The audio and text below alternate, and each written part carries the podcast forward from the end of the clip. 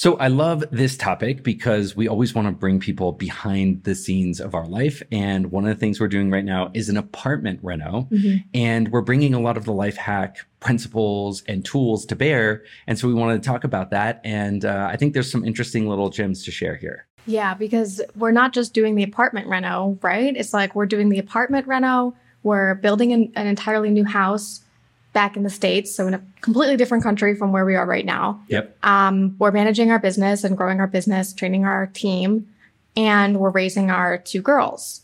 There's a lot going on. Yeah, a lot of really important projects going on, which made me think like, hey, I bet this is happening for a lot of people, not just us.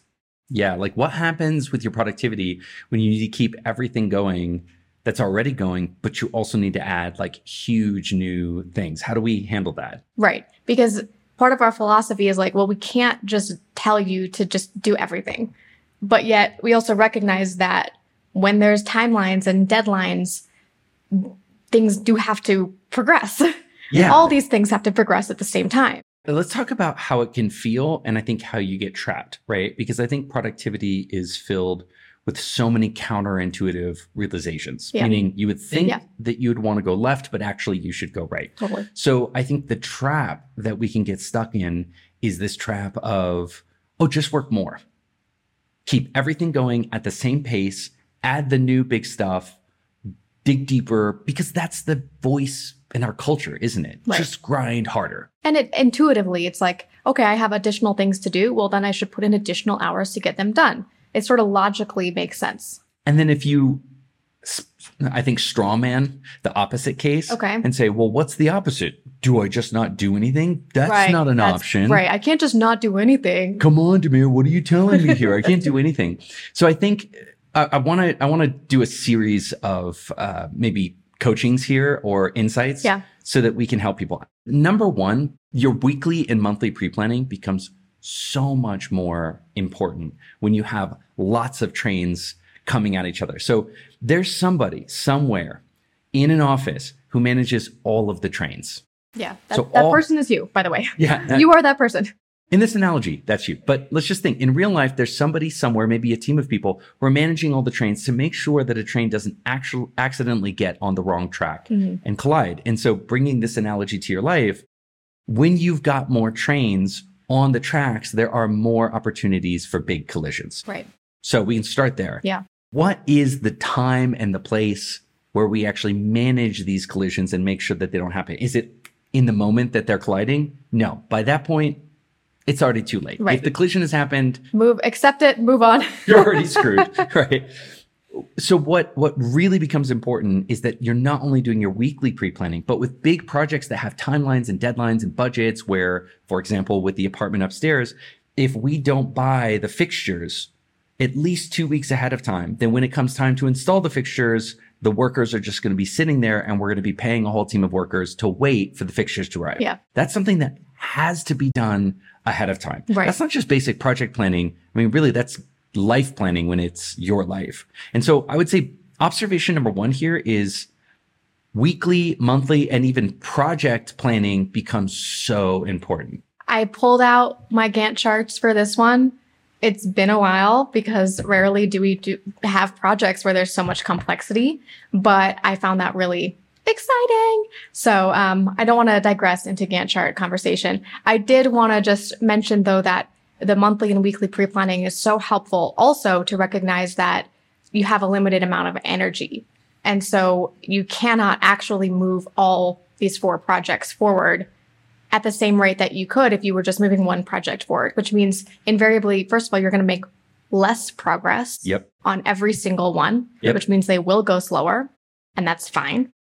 Um, and also just that you have to make sure to compartmentalize. Otherwise, if you try to like be thinking about all of these at the same time during your week, I mean, heck, you might even want to have a week where you're just dedicated to one project Yep. because just mentally it's so taxing to try to split your focus in all these different areas. Totally. So you've brought up two great points. Number one is plan to do less. When we Yeah. have big things happening, we take our big champagne moments and we say, yes, this could be a champagne moment in a month where I was only doing one thing. Right. But in a month where I'm doing four big things, I'm going to have to cut all of those down. Right. And and and also you brought up a, a second topic which I think is so important, which is switching costs.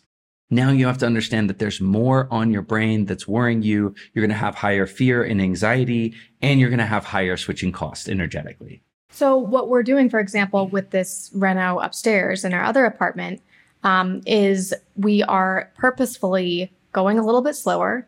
And we're also recognizing that a lot of the times we're the ones that are holding up the process because guess what? Demir is doing the whole design of the apartment. So it's not just we're hiring a crew to do it. We did try to hire a designer.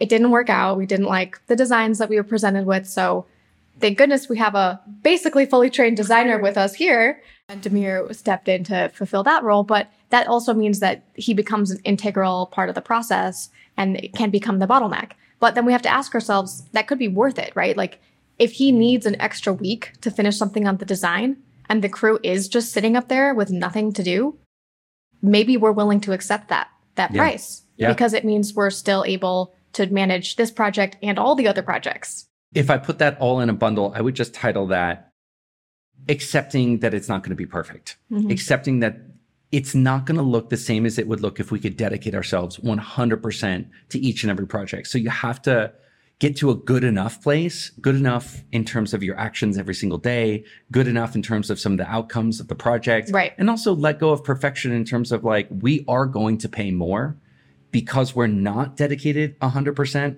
to this project. There's going to be moments when things don't go perfectly and that'll mean cost. And we just have to let that go and say, it is not going to happen at an A plus level. We'd be happy for a B minus on all of the things that we're, we're operating right now. Yeah, absolutely. I think that what one of the things that you just said that jumped out at me is having such a you have to have a singular focus on like what is the outcome of this project? Like what does done look like here? For the apartment upstairs, done looks like, hey, it's in a good enough place that we can start renting it. Yep. So because we're not living in it, that's like a completely different standard. It's a completely different design. We're executing it all completely differently. For the house in the United States, it's a different lens. It's like, no, we're going to be living there. So um, we want certain things that are best for the kids, but other things aren't as important. Yeah. You know, the color of the walls, for example, we can easily change. So we're not as worried about that right now. We're more worried about, you know, the layout of the rooms that would be very difficult to change later. Yeah. Let's talk about one more thing, which is just like energy.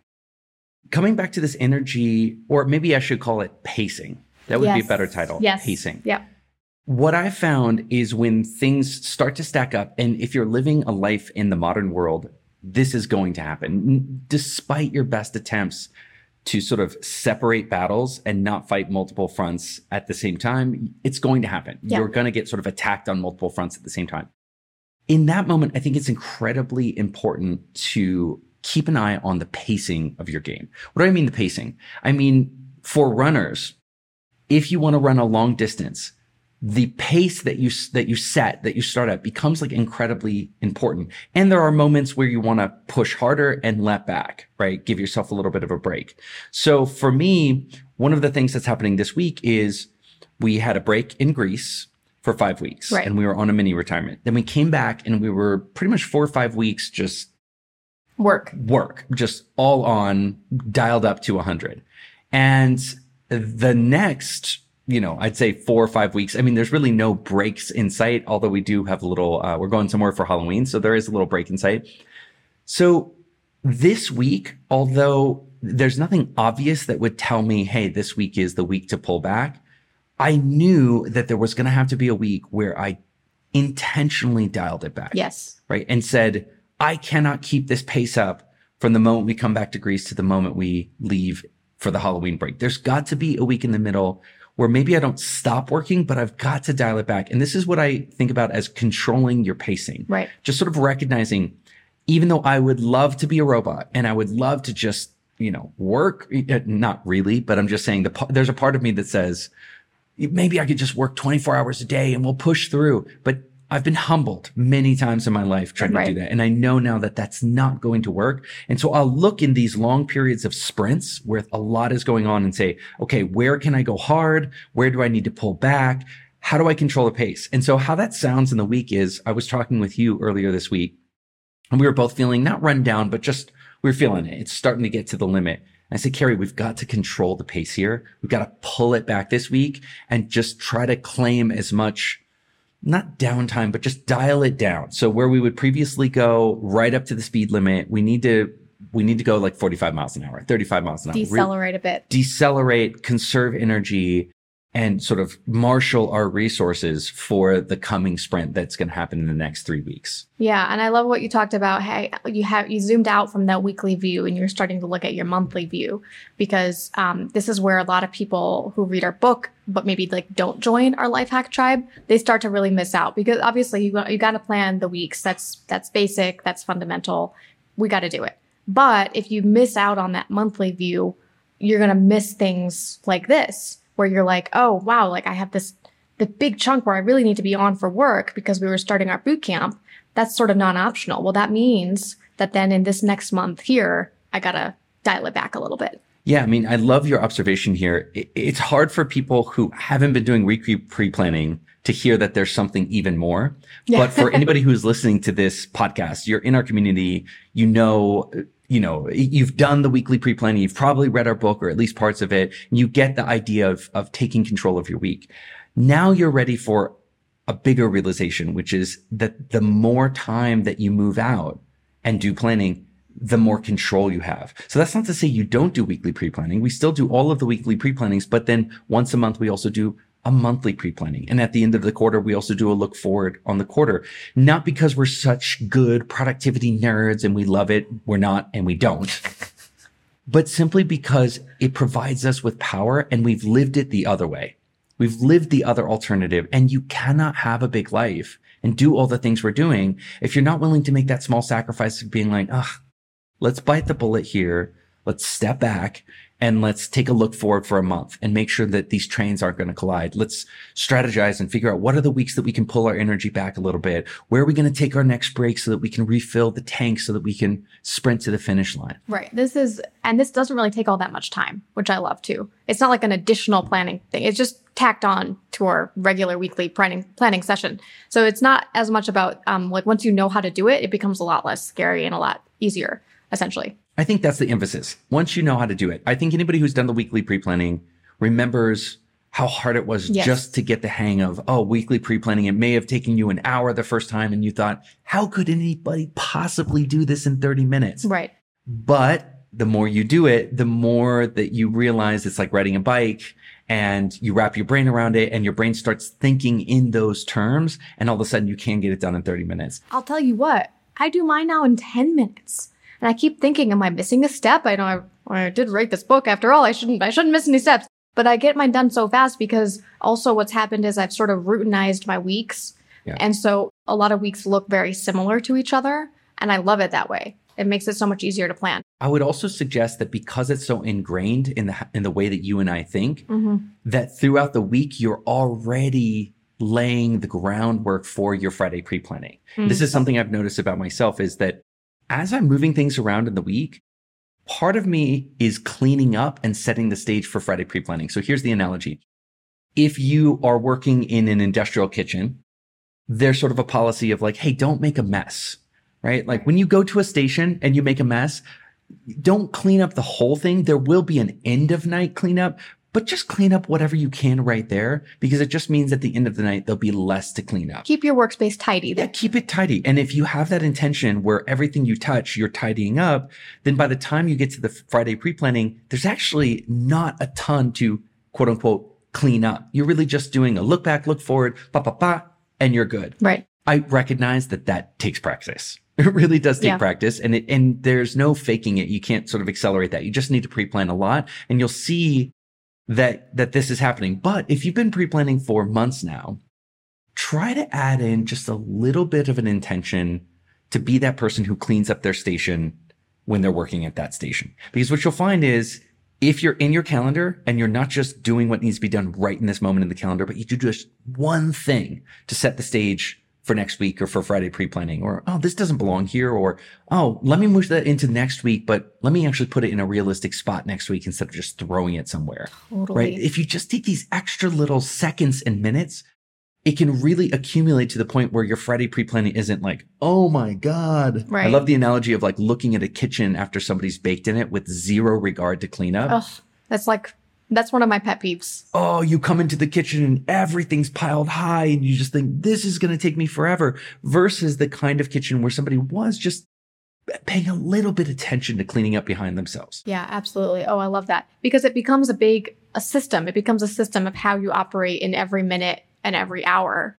And it becomes natural. It becomes habitual. It's not it doesn't take extra energy to operate in that way. It really feels to me right now like it takes zero additional energy. It's just a part of how I operate. So there's no cognitive load incurred. And my Friday pre plannings are like super rapid. Yeah.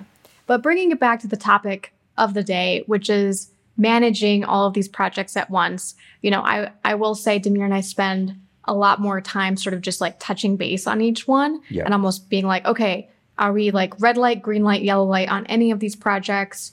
Okay, we're not. Uh, they're all greens. Okay, great. Now we can like think about something else, um, and really practicing that compartmentalization so that we don't just get sucked in. Because if you let yourself get sucked into any one project, it will take up 100% of your energy. It will take up as much as you'll give it. One more reflection, and then let's wrap it up here for today. When you have the knowledge of the tools, you can sort of go between the deep end and the shallow end. So let's use these Asana. Most of the time, most of our projects and tasks sort of are sitting at the shallow end of Asana. Yep. We're not using 90% of what Asana can do. Right. We're using, we're on the shallow end. It's a task list. It's basically a task list. yeah, we're sharing tasks, we're collaborating. Maybe if it's really big deal, we'll create a project. This is an example where it was really good that we did know how to go into the deep end. Yeah. Because this is a project that did really require full project planning, Gantt charting, the whole nine yards. And it was great that that was there for us. Right. We knew how to do it. And when it was called for, we did it. But we also have that feel of like, this isn't called for. We don't need to go to the deep end of the pool for this tiny little project. So I do think there's also, um, I guess, a just feel. Right. For the level of complexity and yeah, and experience. So by the way, I do have a YouTube video for anyone who's interested in how we project plan because I've heard that people are interested in learning the skill. Um, I have a background in sort of like accidentally a background in project management and I put out a YouTube video. So you can go on our YouTube channel and check that out. But yeah, you do have that. I, I get questions from clients a lot where they're like, well, should this be a project or should I, do I need to make a Gantt chart for this? And, you know, t- for me, it's very obvious whether it, it requires that or not. Yeah. You know, for, for example, like a, if you're designing like a, a new course or something like that. I mean, I wouldn't need a Gantt chart for that. Yeah. Um, I think for something like the the apartment reno upstairs, because there's so many people involved, Dependencies. there's a lot of a lot more critical dependencies, and um, just that the we have a lot more restraints on the project. Like there's only certain hours that we're allowed to make noise in the building. Yeah. And so that means that if the team isn't ready with the materials they need by a certain time, then we end up losing part of the day. Yeah. And so there's very real immediate consequences. Whereas a lot of times when we're doing projects for business, for our for our business, there's not really that that sort of pressure. Yeah. So I think we're always trying to underdo it. Stay at the shallow end, keep it simple, stupid. But there are projects that almost tell you, they Right. insist. They're like, I And need and you to- know because people start asking you questions that you don't know the answer to. yeah. Oh, well, what day do I need to have the design do- done by? Oh, well, you know, my one of our contractors at the store, he's like, should I get this mirror? And I'm like, uh, no, uh, we're not nearly ready. I'm like, oh, gotta get out the Gantt chart because he clearly needs to know what is the date that we should buy this mirror. It's so funny. Okay, I have to say this. We have a foreman. I wouldn't say contractor because we're really the project managers and contractors on this project. Yep. Um, but we have a foreman who is constantly saying, "No, I got that. Don't worry. Don't worry. We'll remember that. No problem." And we are consistently two steps ahead, three steps ahead, and catching things to let them know, "Hey, here's what's going on." A good example is today he came late. I was able to go upstairs and tell every single worker exactly what they needed to be doing so that even if he arrived late, we didn't lose the, that productivity for the whole team. So Yeah. I just think one of those things where it's always better to be more prepared than people tell you. Cause I think people will, people will lead you astray, won't they? They will. And that's where it's important to keep asking questions. Yep. And that's one of the crucial tenets of any good project manager because project managers, almost by definition, operate from a place of in expertise. Is that a word? um, but you don't you don't have enough expertise to know the depths of everybody else's roles. So you have to be really good at asking questions about dependencies, about what materials and resources they might need. And so, you know, we did the same thing and now we've done a couple different renovation projects here in Colombia. And so we were ready to step up to that role of managing the project ourselves. And already we feel so much better about it and we feel so much more confident um, that we're going to be able to, to do it well. Totally. I have to slip one more thing in here. I know we're going over a little bit. I'll just say that for the project in the United States that we're building, I will tell you 100,000%, they have been blown away by our level of organization and all that we've done that's blown them away so much is that before we have a meeting with people, we will send them a screencast. Yeah. So many of our clients know this app that we use, Loom. It's at loom.com, L-O-O-M.com. And it's just a simple screencasting app. So for example, we have a big team meeting this Friday where all of the stakeholders are going to be there. Well, I sent a Loom ahead of it that was a 10 minute Loom video that said, here's our issues. We'd love to give you a preview. Here's what we're coming with. And the feedback from them is like, wow, you are like the most organized clients we've ever had. And oh, we're yeah, like, they literally said is- that. And we're like, really? This is the shallow end, buddy. We're Right. only at the shallow end here. We're just, we're literally just writing a Google document with our questions on it and sending it to you on a Loom screen. But nobody needs to know that. And that's the magic, I feel like, of this method and the processes that we teach. Is it's like it actually is already what we would have to have done to prepare for the meeting.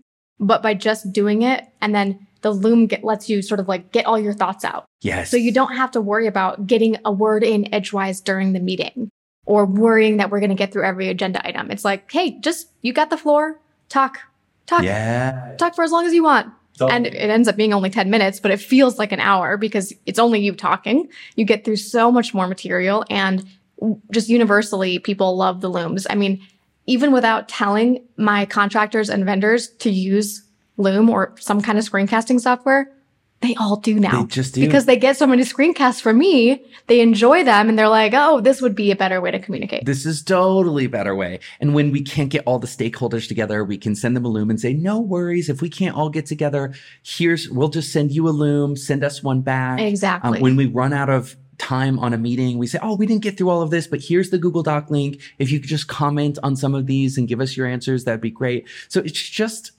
I hate to say this because it sounds like I'm flexing or saying, oh, our system's so great. But I have to say, this has been a, a couple week period yeah. where I've looked at our systems and been like, wow, this is just so much of a better way Yeah. to do it. it. And it really not only does not require a lot, it feels like I can never go back to the old way. No. Yeah. We can't go back. it would feel like caveman days. I can't. I can't do it.